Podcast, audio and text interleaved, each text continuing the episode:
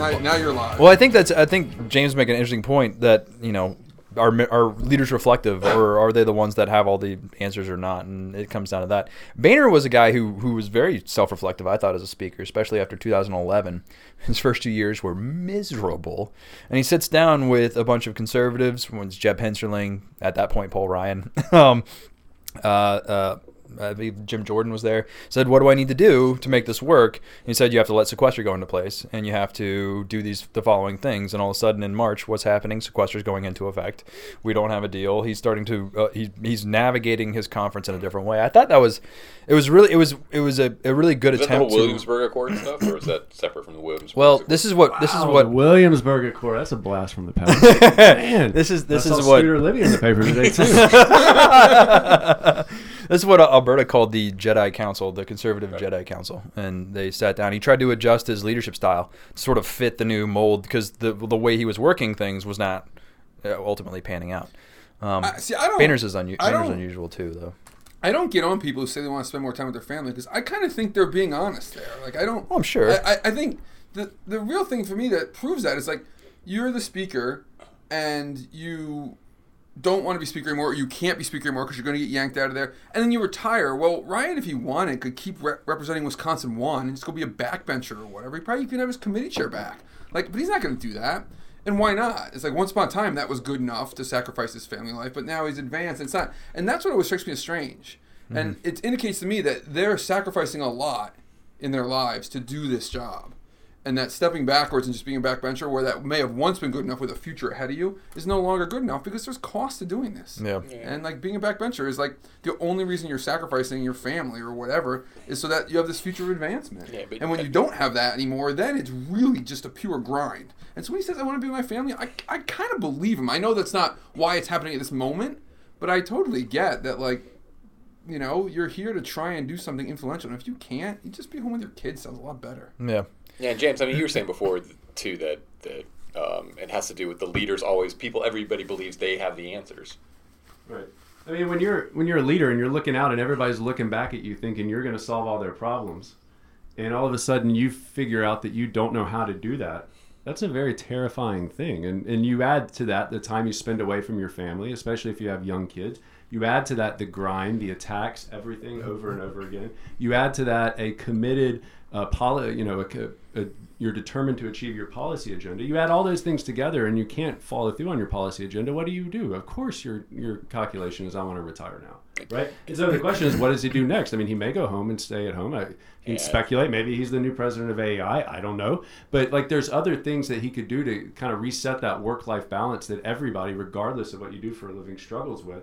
Right. But you know, And I think it, it's not surprising that he's leaving. right, and I think there's another reason he's doing it too is to keep himself looking good in case he wants to run for higher office. See, Alberta, Right. Alberta's piece in the Politico Mag this week, or just right after retired, seemed to reject that Yeah. thesis because that was my thesis too. That he still has the ambitions. Alberta seemed to indicate that he really doesn't, and that the grind on his family, that vice VP run, turned him completely off to that, and that he was pushed into that, and now he wants to have a public policy center named after him somewhere in Wisconsin, and he's going to write books and be kind of an outside player. I don't know what I So, believe. so let's but- look at this. He was pushed into being the VP. Mm-hmm. He was pushed into being the speaker.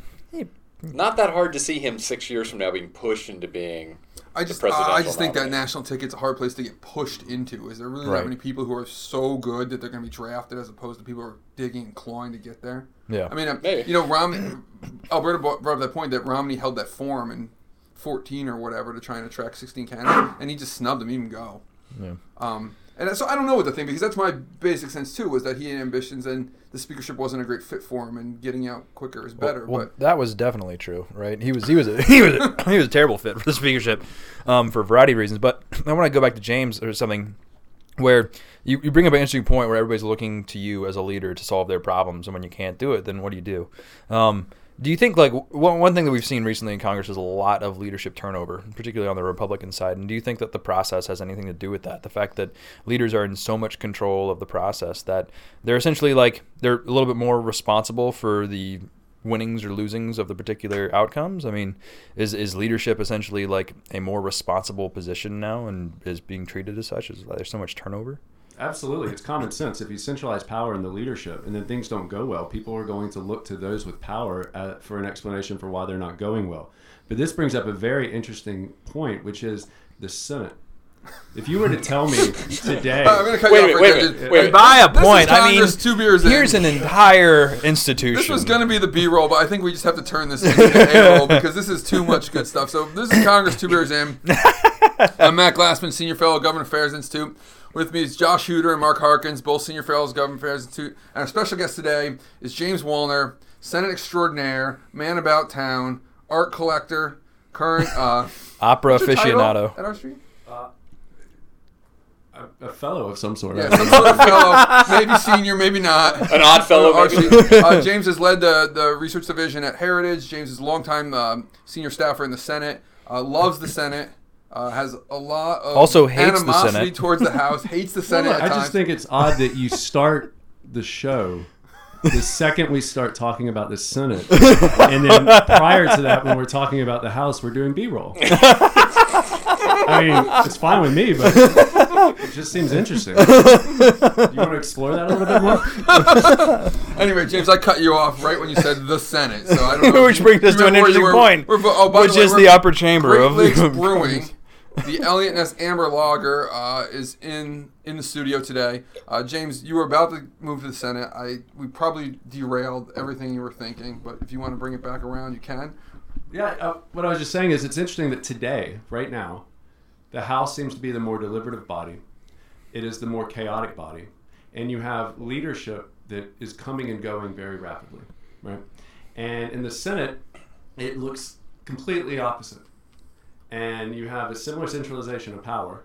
You have even worse outcomes. You have even worse member experiences, yet the leadership appears to be stronger than ever. And that's just, I think, an interesting, um, you know, dynamic that people aren't fully thinking through. Well, I, I disagree that the, the, the characterization that the House is the House leadership is weak. I think that's that's a misnomer to agree. These I don't, are I don't think weak. I think responsible. There's a difference, right? Yeah, yeah, yeah. Do you think Mitch McConnell is going to stick around? Yeah, Well, he's term limited.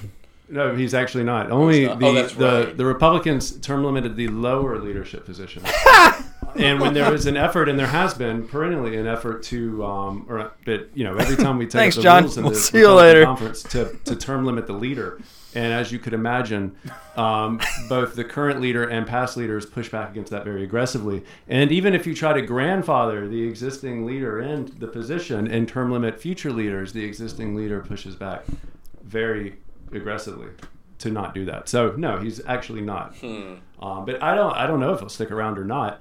Um, but, but it you know it seems to me that if the leader is the one in control of the Senate, which everyone seems to agree, and the Senate's not doing anything, and everybody's frustrated to the point that some, like today, Senator Kennedy, saying maybe I want to run for governor. Right? He hasn't even been there that long.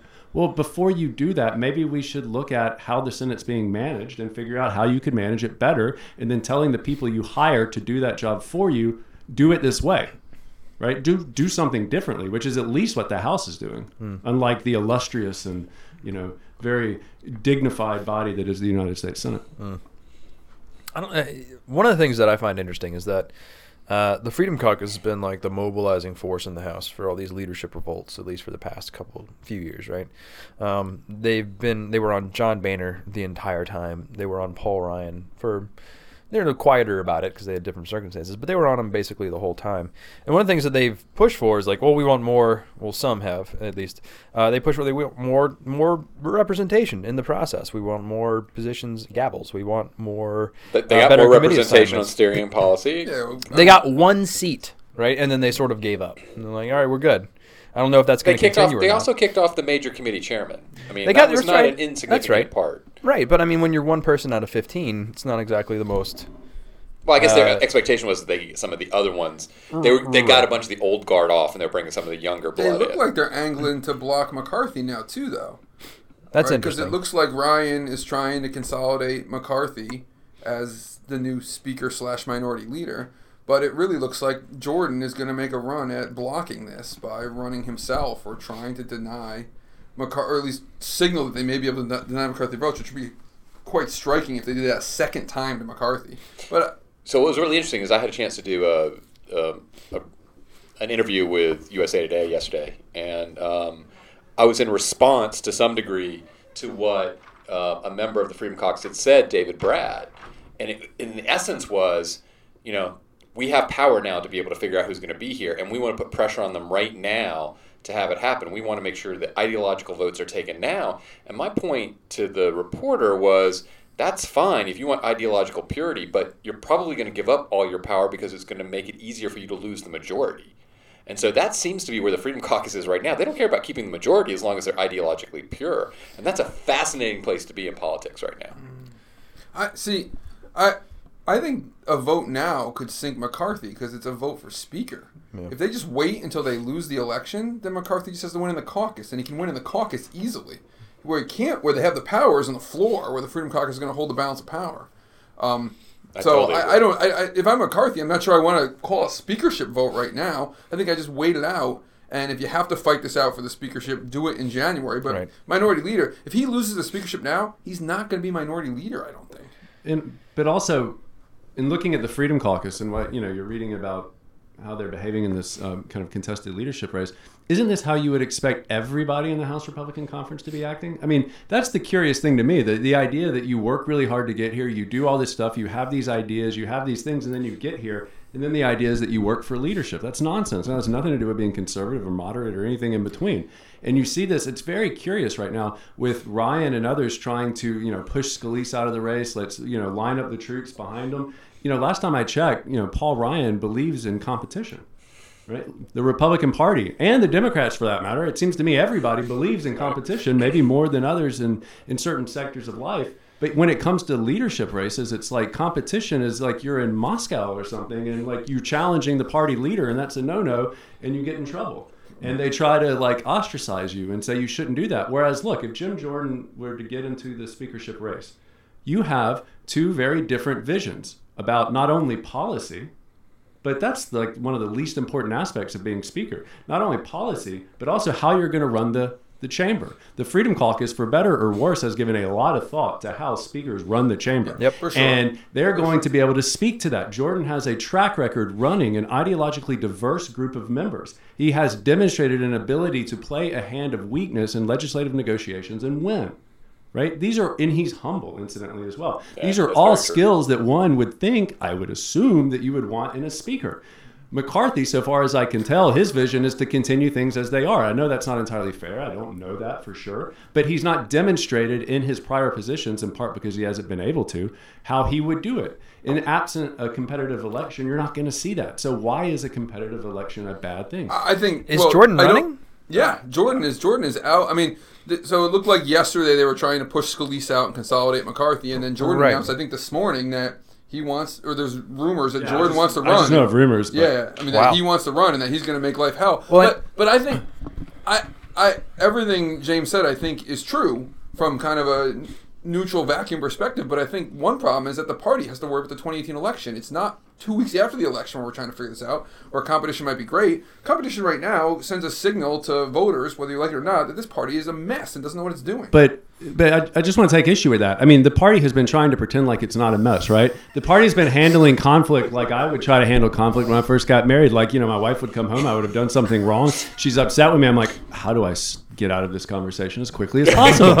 That's a terrible way to do it. And that's changed since you've been Well, married I've longer. Good for learned. you. I have gotten better, you know. Um, but no, and, and it doesn't work, right? The bottom line is there are divisions in the party, which it should be. It's a big party in a big, diverse country. And right now you're reading about, oh, well, the, the, the majority's in danger because of 2018 because you have districts where you know the president might not be popular or they may not be that conservative well then so what have some competition allow members to to voice their own positions to show their own like identity and then let their constituents make that decision. But i don't i don't think that it undermines the elections. If anything it helps because you'll have two people who are really wanting to demonstrate their ability to be speaker and what are they going to do? They're going to be raising money. They're going to be doing all kinds of stuff. It seems to me that competition helps electoral chances. Not hurts them. For the party overall what competition doesn't do at least at least in primaries is it does hurt that particular person in a primary. But i think the research shows that as far as primaries in general for the party it helps you in the general. It doesn't hurt you So here's one of the things that I, I've been interested in is, if there was a Freedom Caucus member who happened to get the speakership, would they run it in a manner in which they're currently advocating, which is a little bit more freedom, more open rules, a little bit more debate, uh, less structure on the the bills, uh, less. Uh, for lack of a better word, tomfoolery, right? On uh, and changing the bills post uh, committee. Uh, do you think that that would play out in, in under a, a Jim Jordan speakership? I mean, that, that's the double-edged sword for you know someone who is an institutionalist and a conservative, right? Right. Because at the end of the day, if you do open up the process and you do allow for that kind of inclusive decision making, then you're going to get outcomes that probably aren't in line with where you are because the party isn't that conservative. That's right. I think there's two responses to that. One is that you may believe that the people in the vast majority of House districts are as conservative as you, and the ultimate result will be that the members come towards you, right? So you open up the process and you allow people to go out on the record clearly. So that's one. The other one is that you which is kind of the way, at least, you know, thinking back to the Senate, like a Mansfield would have run the place or, or, or someone else similar, is that you you create a level playing field and you just give it the best you've got right? And I think it's perfectly sensible and fine to expect someone to say, I've created a level playing field. These are the rules. They're fair. I'm going to give it my best I've got. These are my arguments. I'm going to try to maneuver and everything else I can. But within that context, if I lose, okay. Mm-hmm. And I think that's the way most people approach politics. But yet we have this idea of members of Congress, whether they be liberal or conservative, that if they believe something, they are just inable, unable in their with their DNA to allow for a process that would allow an outcome that they don't support to happen. Mm. But that's not the way Americans see politics. I don't think. But I mean, where does that end? I mean, the the conflict. You know, the the point of a party in Congress is to uh, organize a group of disparate people under a unified goal, right? And so we can have conflict in the caucus where Jordan takes on McCarthy, and I think it's basically ridiculous to think Jordan could actually win a majority of the Republican conference. It doesn't seem possible. What he can do is he can prove to the conference that he controls enough votes to deny someone the speakership. And therefore, you need to listen to him and come up with some way to mollify him by giving them seats in the leadership or giving them a you know a say in who the compromise candidate is. But at some point, it has to end. And the traditional place it ended is they fought it out in the conference, and you could say what you wanted and you could vote how you wanted. But then when that conference nominee came out, you'd all support them on the floor right? But the threat of the Freedom Caucus is that they're going to take the conflict over the speakership to the floor, right? And maybe that's fine, right? That's another place you can have conflict, but that really cuts against the core idea of a congressional party at that point, where you have this rump group of people who are willing to take it out of the conference and to the floor in the fight over the leadership. That would be a very modern development. We don't see that. Well, yes well, and no, it'd be, it'd be modern and old all at the Yeah. same time, right? But yes and no. I mean, I think it demonstrates one the Freedom Caucus's um, skill at negotiating. You have to identify where your leverage is. Yeah. You have to figure out where the decisions are made, and you have to do your use your leverage to get those decisions made in a place where you have more power. Right. That's what you would expect leaders to do, incidentally. Um, but you know, that's that's that's a good thing. The second thing is, yeah, parties exist to solve the social choice problem, and so you keep issues that divide you away. Well, the Republican Party's been doing that for a long time, to the point where they're literally not united on anything anymore. And so, at a certain point, you have to allow that kind of chaotic and dynamic process to play out, so you can have a new kind of coalition come about, a new kind of Republican Party that may believe a lot of different things. I don't know, and and then they can support their leadership, and then they can figure out how they want to run things moving forward. Um, but you know, I don't. At the end of the day, like the the Freedom Caucus using their power on the floor does not offend me. It wouldn't offend No, me. it if- doesn't- I- I'm it- not suggesting it it does you either. But from a party perspective, I would suggest that like that they do it to help shape the party. And yes, if Jordan can't get elected, the likely outcome of the race, if he were to run, if he uh, articulates a clear set of ideas, is that whoever does get elected will have to take notice of those ideas and incorporate them in how they run the House. And so, in that case, competition helps to bring the party back together. And if you don't have that, then you just walk away, and nobody ever even acknowledges those But, ideas. but didn't that partially happen with Paul Ryan? I mean, didn't he have to give some fealty to the, the Freedom Caucus? I mean, it sounds to me, James, what you're saying is I just want to say though, fealty. I mean, that's literally the job. I mean, it's not. I mean, the- Yeah. the, leader owes the members his fealty because they're hiring him to do a job. I, I just think but- but- psychologically, you don't think of it that way. fair enough. Um, but so what sounds like to me, what you're saying is, is that the Republican Party is kind of at the end of the phoenix, and the phoenix needs to die now so that it can be reborn in the fire. I, I like I like it. I like where you're going. I like the, the violence of this. This is great. but but I think it, I think it fits, right? I mean, you think Harry Potter's the most recent example of this, right? When Fawkes goes and, and, and finally ends and then all of a sudden comes back again as the chick. I mean, that's what it sounds like you're talking about. The Republican Party, in a sense, needs to totally disintegrate to be able to come back up and reform itself into whatever is a working coalition to move forward. I mean, and let me tell you, the Democratic Party is going to have this problem too if they ever take power back. They have these same issues, maybe not as dramatically right now because they have no power.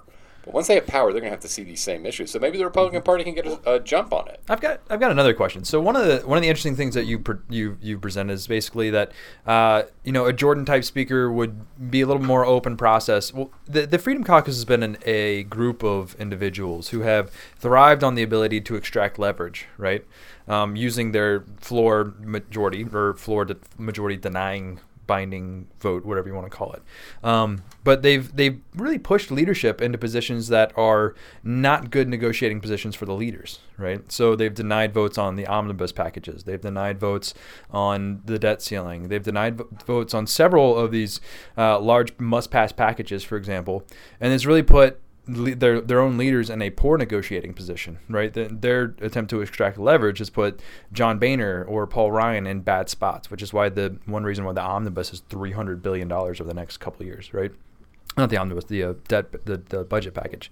So my question is like, given given their track record and their sort of like legislative tactics, um, would they be more accepting of the outcome, right? Which is everybody sort of looks around and, and says like, yeah, the debt ceiling will probably get passed no matter what um, everybody looks at the omnibus like, yeah, a omnibus will get passed like no matter what.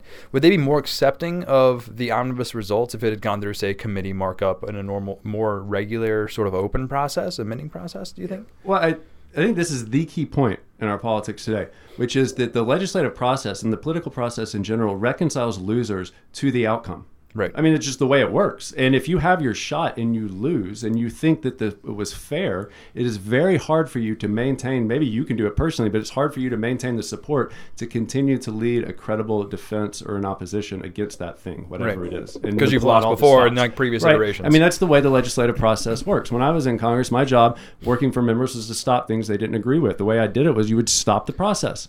Now they just stop the process at the beginning. It makes no sense to me. If you're trying to start a bill, why do you start by stopping? But I, don't think it's a fair characterization to say that the, the Freedom Caucus put the members, uh, the leadership, in a bad negotiating position because the Freedom Caucus is reacting to a, a, a process and a, in a position that the leaders have put themselves in intentionally. The leaders make a decision to write an omnibus behind closed doors. The leaders make a decision not to put bills on the floor. The leaders make decisions to hold things until the last minute and try to jam the members with a fait accompli, all because they know they can no longer keep these issues that divide their members off the agenda. So what do they do? They wait till the very end and then jam it through and say, "I had no other choice," and that's like the the next like least bad outcome for it. But I feel like, it- you know, I do feel like there's a functional problem here. It's like, what is the goal of a freedom caucuser? It seems to me the goal, you know, ex ante is to get policy towards your preferences.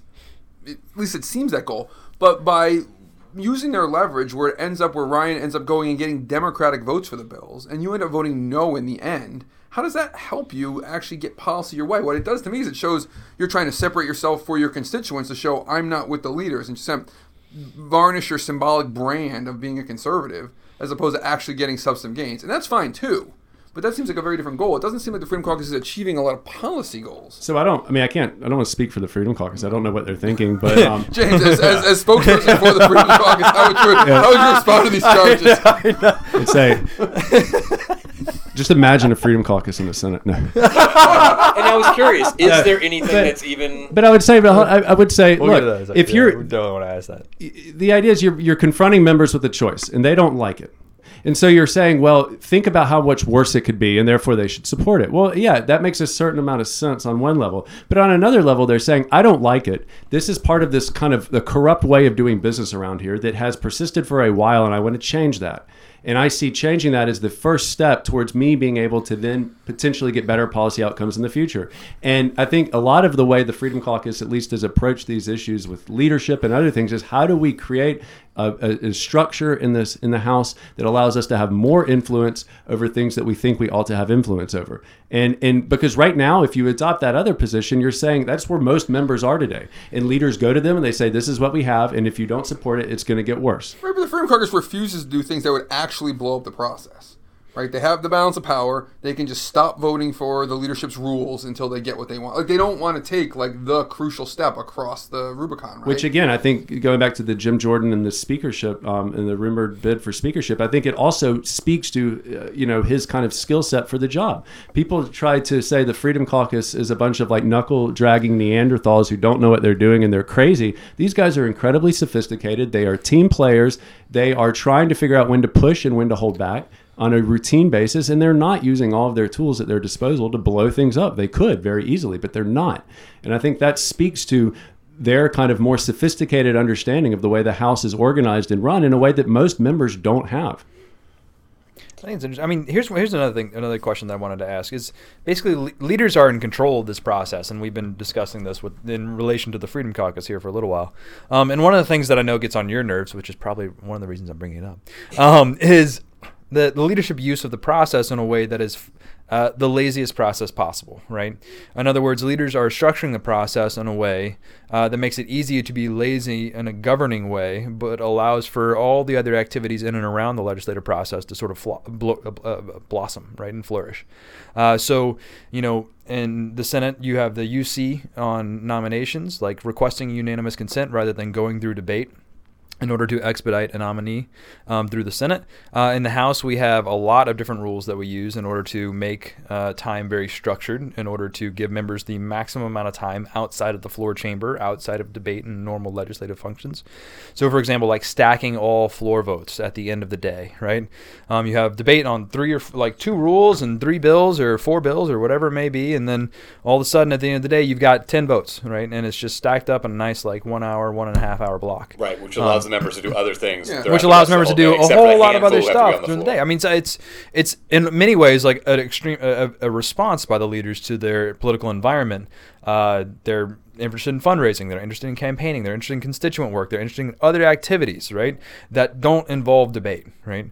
Um, how do you think that this is playing out? What do you do? You think this is harmful? I mean, you describe a process that's more robust and more inclusive, uh, but it seems like leaders are doing these things for a lot of different incentives um, and how it's it's the structure of the process is a, is affecting how members behave in a variety of different ways, just even more under the surface than what we normally think of. Yeah, I think this gets to kind of how we as a, and I promise I won't go like crazy meta here, but like how we as a people see permission to go crazy.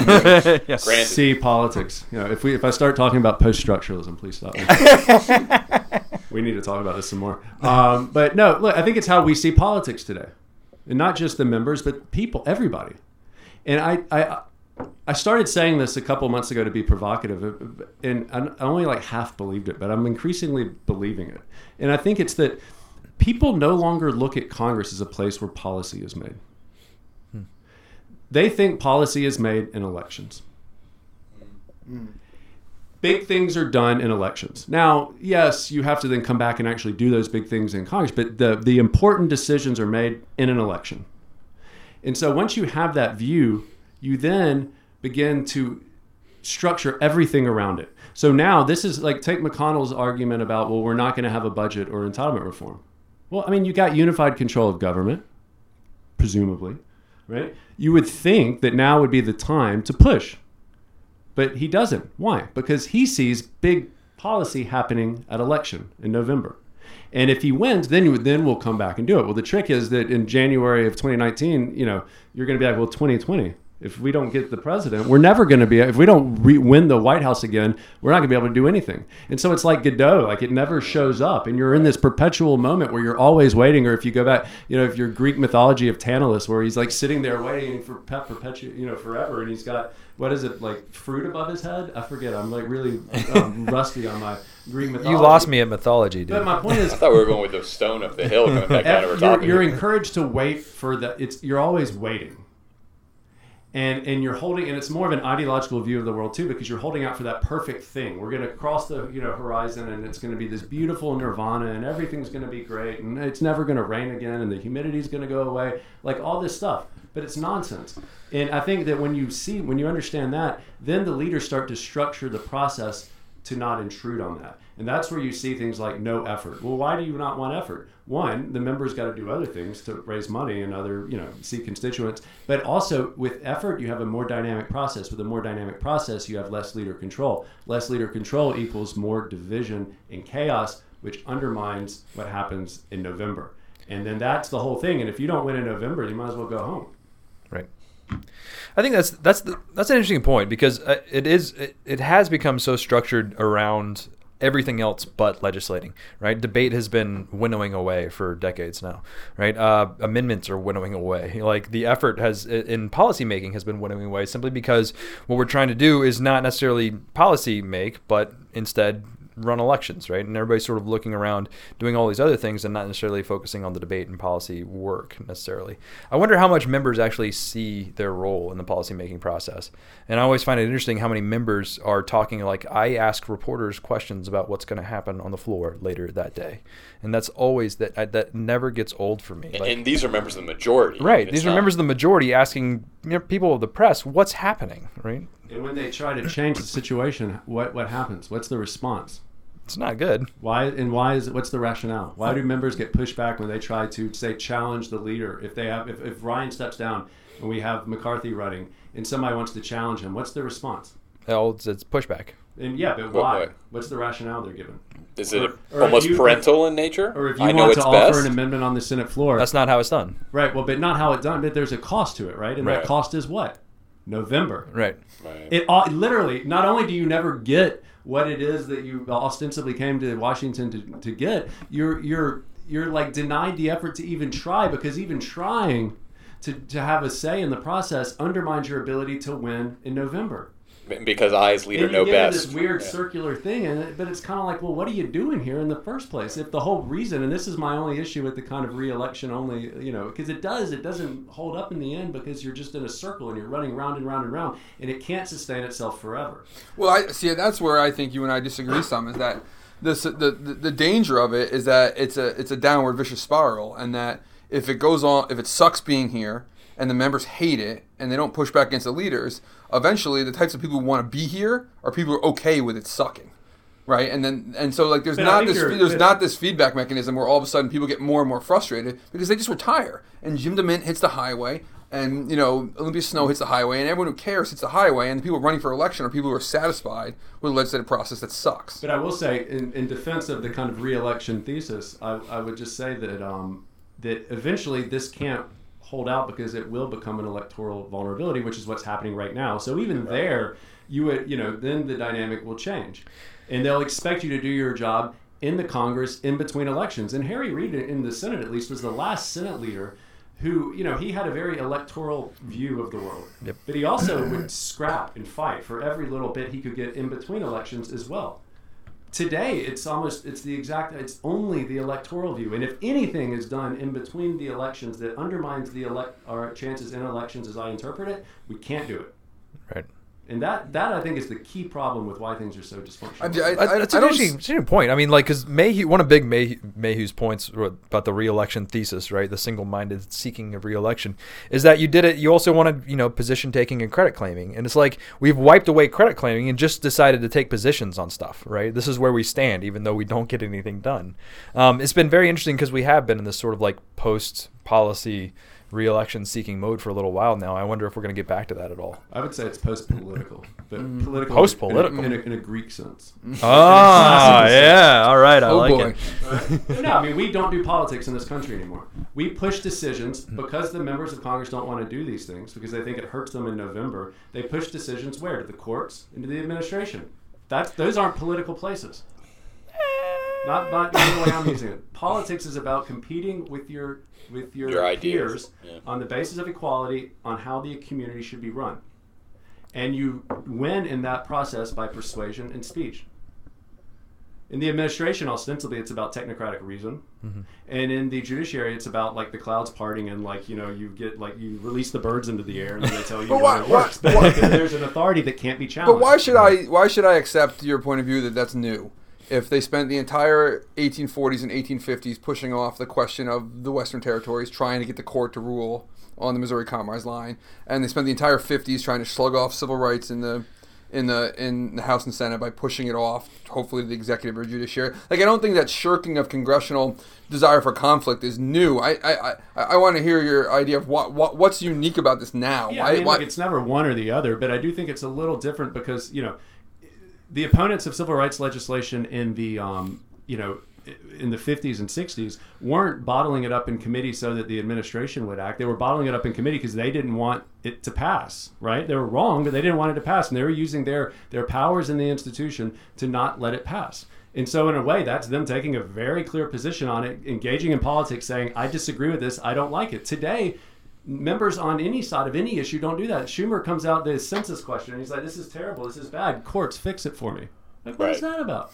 That's the dumbest thing I've ever heard. Well, he It's not doesn't- the court's responsibility to fix the census. It's the Congress's responsibility to fix the census, right? Or Republicans go into the court and saying, "Declare this law unconstitutional." It's like, well, quit spending money on it. So, so Like, what are you doing? So you can't appropriate money for a bill, a law that you think is unconstitutional. Because guess what? Congress has a say in interpreting the Constitution as well. But Congress doesn't do politics anymore. And when Congress doesn't do politics anymore, our system doesn't work because Congress is the only place in our system where politics is done at the national level. Well, I think it's so one interesting. of, is- oh, sorry, one of the ahead. other differences, I think, is that back then they blocked the single issue, right? They blocked civil rights, but other things went forward.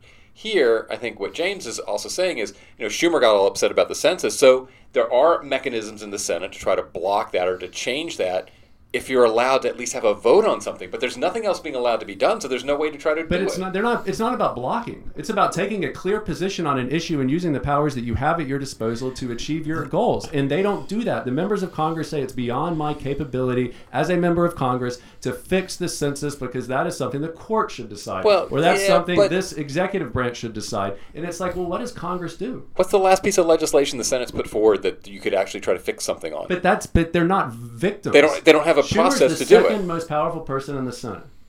And then everybody else is the third because they're all the same. If Schumer really wants to force the issue, he can force the issue. What did liberal Democrats do when Southern Democrats bottled up civil rights legislation? They changed the process. They changed the process. They're not victims in this. They're acquiescing in their own disenfranchisement because they don't do politics. Because they think politics is bad. And why do they think politics is bad? Because it can hurt them in November.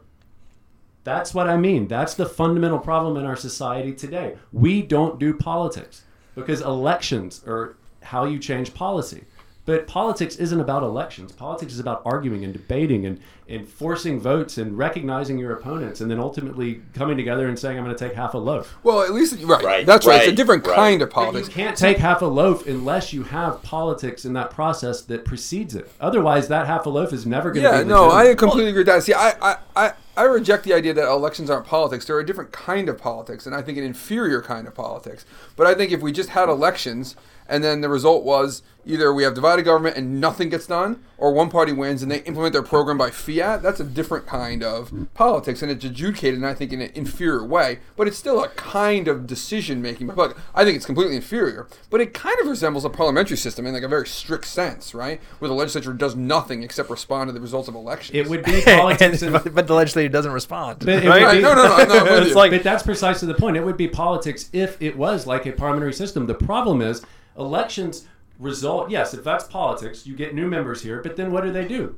They say, executive branch, use your technocratic reason and tell me how to fix this problem. Or the you know Supreme Court, use your authority and your ocular guides to tell me how to fix this problem. Or not me, just fix it. So you're not getting after elections members who come here and actually solve problems or try to solve them. You get members who continue to do the same thing that the people they threw out did, which is push all the decisions that are should be political in nature to other places. So make those answers. Did you did you program did you Excellent. program Siri has found the did answer. you program apparently. your phone to, to like search for stuff when you say executive branch?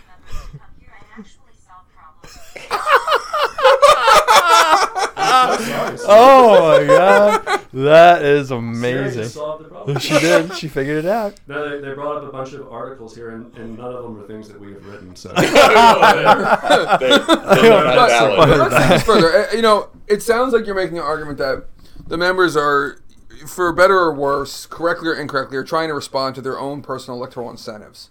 But that is kind of the basis of the Madisonian system that they should be doing this, right? This representative democracy. They should be responding to their electoral incentives. So, what is the structural feature of that that's wrong? I mean, it, you can make it well, it's just a willpower argument. They should be willing to do this. But uh, I would want to hear an incentive argument. If their electoral incentives are don't talk about conflict, right? Then that is something more fundamental and constitutionally problematic, right? No, I don't. I don't think this is a problem with. I think the bones of the system are fine. I think this is a this this this worldview that I'm describing is not just the members. It's literally everybody. Mm. This is like you know the guy on the corner selling hot dogs, or the person giving you investment advice, or you know your dentist. You know this is this is not just you know Paul Ryan and, Right. and Nancy Pelosi, and I think that's the reason we have a different conception of politics in our society today than we did when this system that we have was written and created, and then when it developed over the years. So then, but at that point, I worry that this becomes a blame the voters problem. Because if the voters are the impediment, you- you're really up a creek, right? No, I, I don't think it's a. Bl- I'm not blaming anyone. I'm just. I'm, I think the first step in trying to figure out how do you solve problems is to accurately identify them. Mm-hmm. You know, take it, another great example is people oftentimes will talk about localism or they'll talk about federalism. I'm a big proponent of federalism. I'm a big proponent of subsidiarity and pushing issues down. But the reason why most people say they should do that is because that's where it's going to be a lot more calm and reasoned and easier to solve problems down there. Well, that's nonsense. The last time I checked, local politics is The worst. really, Yes. really intense. Nastiest, yeah. School And- boards, man. and- School boards. And so I had the but- most amazing time listening to a guy about a homeowners association problem at the Oh airport and his dog. It was the best thing I'd heard all week, and I went to Midwest that week. so, it was amazing. Imagine Sorry, the go Freedom. Caucus and like a homeowners association. But that is well, every every homeowners know. association is like collections of freedom Yeah. caucuses, right? I mean, that is the thing is that you know I people always ask me like, would you be interested in electoral politics? I say no. And I said the place I would be interested in is the school board, and I usually say it because I feel like the uh, what you can accomplish uh, to bullshit ratio is the best down there. Are you But it- making an announcement? But he's running. But it, it, it is it is also extremely nasty, and people seem to have that psychologically inverse, where they think Congress is nasty. Na- nasty's strong. How about personal? I mean, I think that's part of what it's gotten to now too. Is it's And these very are all personal. negative. But think about how are we talking about? Right, it? They're ne- right. We're using negative words to describe. Of course, it should be passionate and heated. Right. If you're talking about how you're educating your children, well, who wouldn't want it to be passionate and Right. heated? But like that, we talk about this like it's a bad thing, and that's what I'm talking about. That's Fair the point. problem. And if somebody gets heated and passionate, you're like, well, you need to calm down. Right. Why are you? That's just ridiculous. Mm-hmm. You know. Evidently, they have not watched the Prime Minister's questions. Right, uh, I I love that. I mean, I would I would like to see a little bit more combativeness, and particularly in congressional debate. Like, holy cow! Like, it is some dry stuff. Well, you have to. Oh, you have to have opportunity. Well, there's plenty Right. of opportunity. You can go down there and rail against all sorts of things that are on the floor, right? But but not but but in on the House, you're very circumspect in your time commitments to be able to do that. In the Senate, where we used to have open to debate, we don't have open debate anymore. There is not a bill that's laid on the floor where non-germane amendments can be offered anymore. I mean, the the leaders are filling the tree. You don't have that ability, actually. I don't think that you're talking about. I'm Maybe. holding a copy of James's new book uh, on parliamentary war, partisan conflict, and procedural change in the United States Senate. A fabulous read. James is a very good writer, very engaging, and very knowledgeable. Um, uh, so the the question, to James, is uh, on these particular set of issues of filling the tree, and and, and like that. Uh, where do you see this going, and what's your answer to this? My answer to filling the tree is the same as everything else. We just need more conflict. We need Well, how do you more- create it? You, the members just need to want to do the things that they say they want to do. All right, so you're the next senator from Washington D.C. What do you do? But you just go to the floor and you all. First of all, am I a shadow senator? no, you're legit. This is this is post DC statehood. You've been elected first senator on a platform of conflict in Congress. Have Oh, I, yeah. have I condoned a position on voting rights? because I'm, uh, incidentally, I, I'm not averse to the, the statehood question as long as the people of DC want it, and then the country does it in a way that is laid out in the Constitution. I'm not one of these that says they can never be a state. That's for the country and, and DC to decide. Agreed. But you can't do it through some weird, you know, those old things they were doing a couple Congresses ago. That was just funky. Yeah. They were giving people Totally. seats. But anyway, Somebody in this room wrote their dissertation on this, so well, that's a different episode. Yeah, Go ahead, yeah. James. Um, but no, what I would say is yeah, you just go to the floor and you offer an amendment. Why can't you offer an amendment? Even with the tree being filled. Why not? You know, they, they fill the tree. Well, so what? What is the amendment tree? It's just the thing that tells you how many amendments you can offer. You know how many you could at the beginning of Congress, at the beginning of time back in 1789? Two. That's how many amendments could be pending at the same time. Now it's like a lot. I don't know how many off the top of my head. It's in the book. Um, and the reason why we have more now is because the members decided to facilitate the orderly consideration of their amendments on the floor. That's what they wanted to do. And then something happened around the time of Frist, and he was probably the first to start using this, Bill Frist, the majority leader at the time, um, to start using the amendment tree to block amendments, not to facilitate their consideration. And so, because amendments are done via precedent, which is different than the rules, it's like a judge making a decision in a case where the rules are vague, right? They're easier to change. And I would argue, and I think that people like John Roberts and, and Blackstone and others have argued, that when precedents no longer serve the purpose for which they were created, you have a duty and an obligation to overturn them. And I think that that holds on the floor of the Senate just as well as it does in the Supreme Court or in the in the great British Empire of you know Blackstone's day. And and so at the end of the day, if you want to offer an amendment, go to the floor, offer your amendment. If the chair says you can't offer it, appeal the ruling of the chair. You're a senator. There's a vote. It's 51 or a simple majority. It's not 51. It's simple majority. If you win that vote, your amendment's pending. If you don't, it's not. It seems pretty simple to me. The majority leader is not some kind of you know Olympian god who can you know possesses these otherworldly powers that can somehow stop you from doing what you want. He's just the majority leader. So just offer the amendment. Let your First Amendment be: if you keep filling the tree, I'm going to take away your office. Like you just like you can do some fun 51 stuff. votes for that now. or a majority, simple majority for that. And so, what prevents? I mean, what prevents a cross-partisan coalition of backbenchers from doing this? It seems like it's in the interest of, for sure, the minority party to break the tree filling, or at least currently the current minority party. Um, and it's certainly in the interest of the backbenchers and the majority to break the tree filling. What stops that cross-partisan coalition from forming? November. This is what I mean. It goes back to November because why would you bother offering an amendment? Because that's not where we're going to do anything, and it can't. It's not going to pass anyway, and it's going to upset this delegate. All these other reasons fill in the blank. Then, if you keep doing this, or you work with the other side to do it, then that's going to undermine our ability to win or hold the majority in November. And if we do that, then you know the republic's going to fall into the ocean. That's I'm I'm not exaggerating. this is pretty much the argument that they're given. And so when members try to change the status quo, it all goes back to November. And that's what I mean by saying that we no longer see politics as about making decisions in between elections, but only at elections. I mean, Sir? I don't know what to do to add to that, other than I. This is one of those. It's one of those interesting, interesting things. We had. I mean, the, the whole reason that this process started, where we start like wrapping up conflict and, and containing conflict, was to prevent things in order to solve November, right? Uh, Frist started filling the amendment tree in order to reduce conflict in order to for, in order for November. Uh, is politics at a place now, or congressional politics at a place now, where simply uh, the same forces that started this process can no longer maintain it, or So I would take issue with no longer, and I think it's always good as, as a human being to understand that we have limited ability to do things. And politics is not, you know, we have this notion of politics being that we're going to set this process in motion and we're going to make it work, and there's going to be an endpoint. Even if we never get there, we identify it and we are in control. That's not what politics is about. Politics is an uncertain, never ending, ceaseless fight.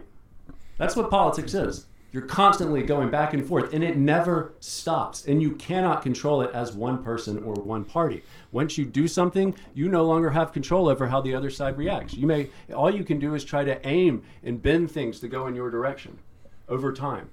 And, and, and react to your environment in a better way. And so I think it was it, it, it betrays the hubris of man on both the Democratic and Republican side when they think that they're going to take a nation like America with all the diversity and all of the, the geographic expansiveness and the economic interest and everything else. And we're going to, in, in some conference room somewhere, like figure out how to manage it on a perpetual basis and we're going to be able to succeed. Well, that is nonsense. Not only does it not happen here, it doesn't happen anywhere because that's not the nature of politics. That is the nature of an authoritarian type regime, right?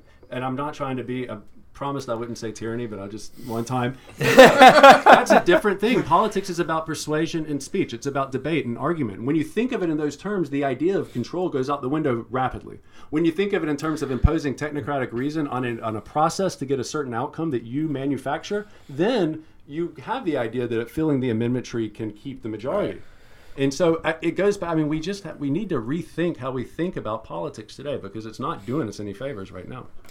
I, I couldn't agree more. Uh, I guess uh, we'll wrap it up. Anything else we want to conclude and, with? uh, this has been the the fastest 50 minutes in podcast history. James, you're a force of nature on a podcast. Yeah. This is amazing, and uh, we would love to have you back for another hour or seven. But uh, we will wrap it up here. We'll have to have a we'll have to have listeners' questions. Yes, to we will, in. They're- because this they're- is going to generate a lot of listener questions. Thanks for listening. This has been Congress, uh, two beers in, and we will see you next time.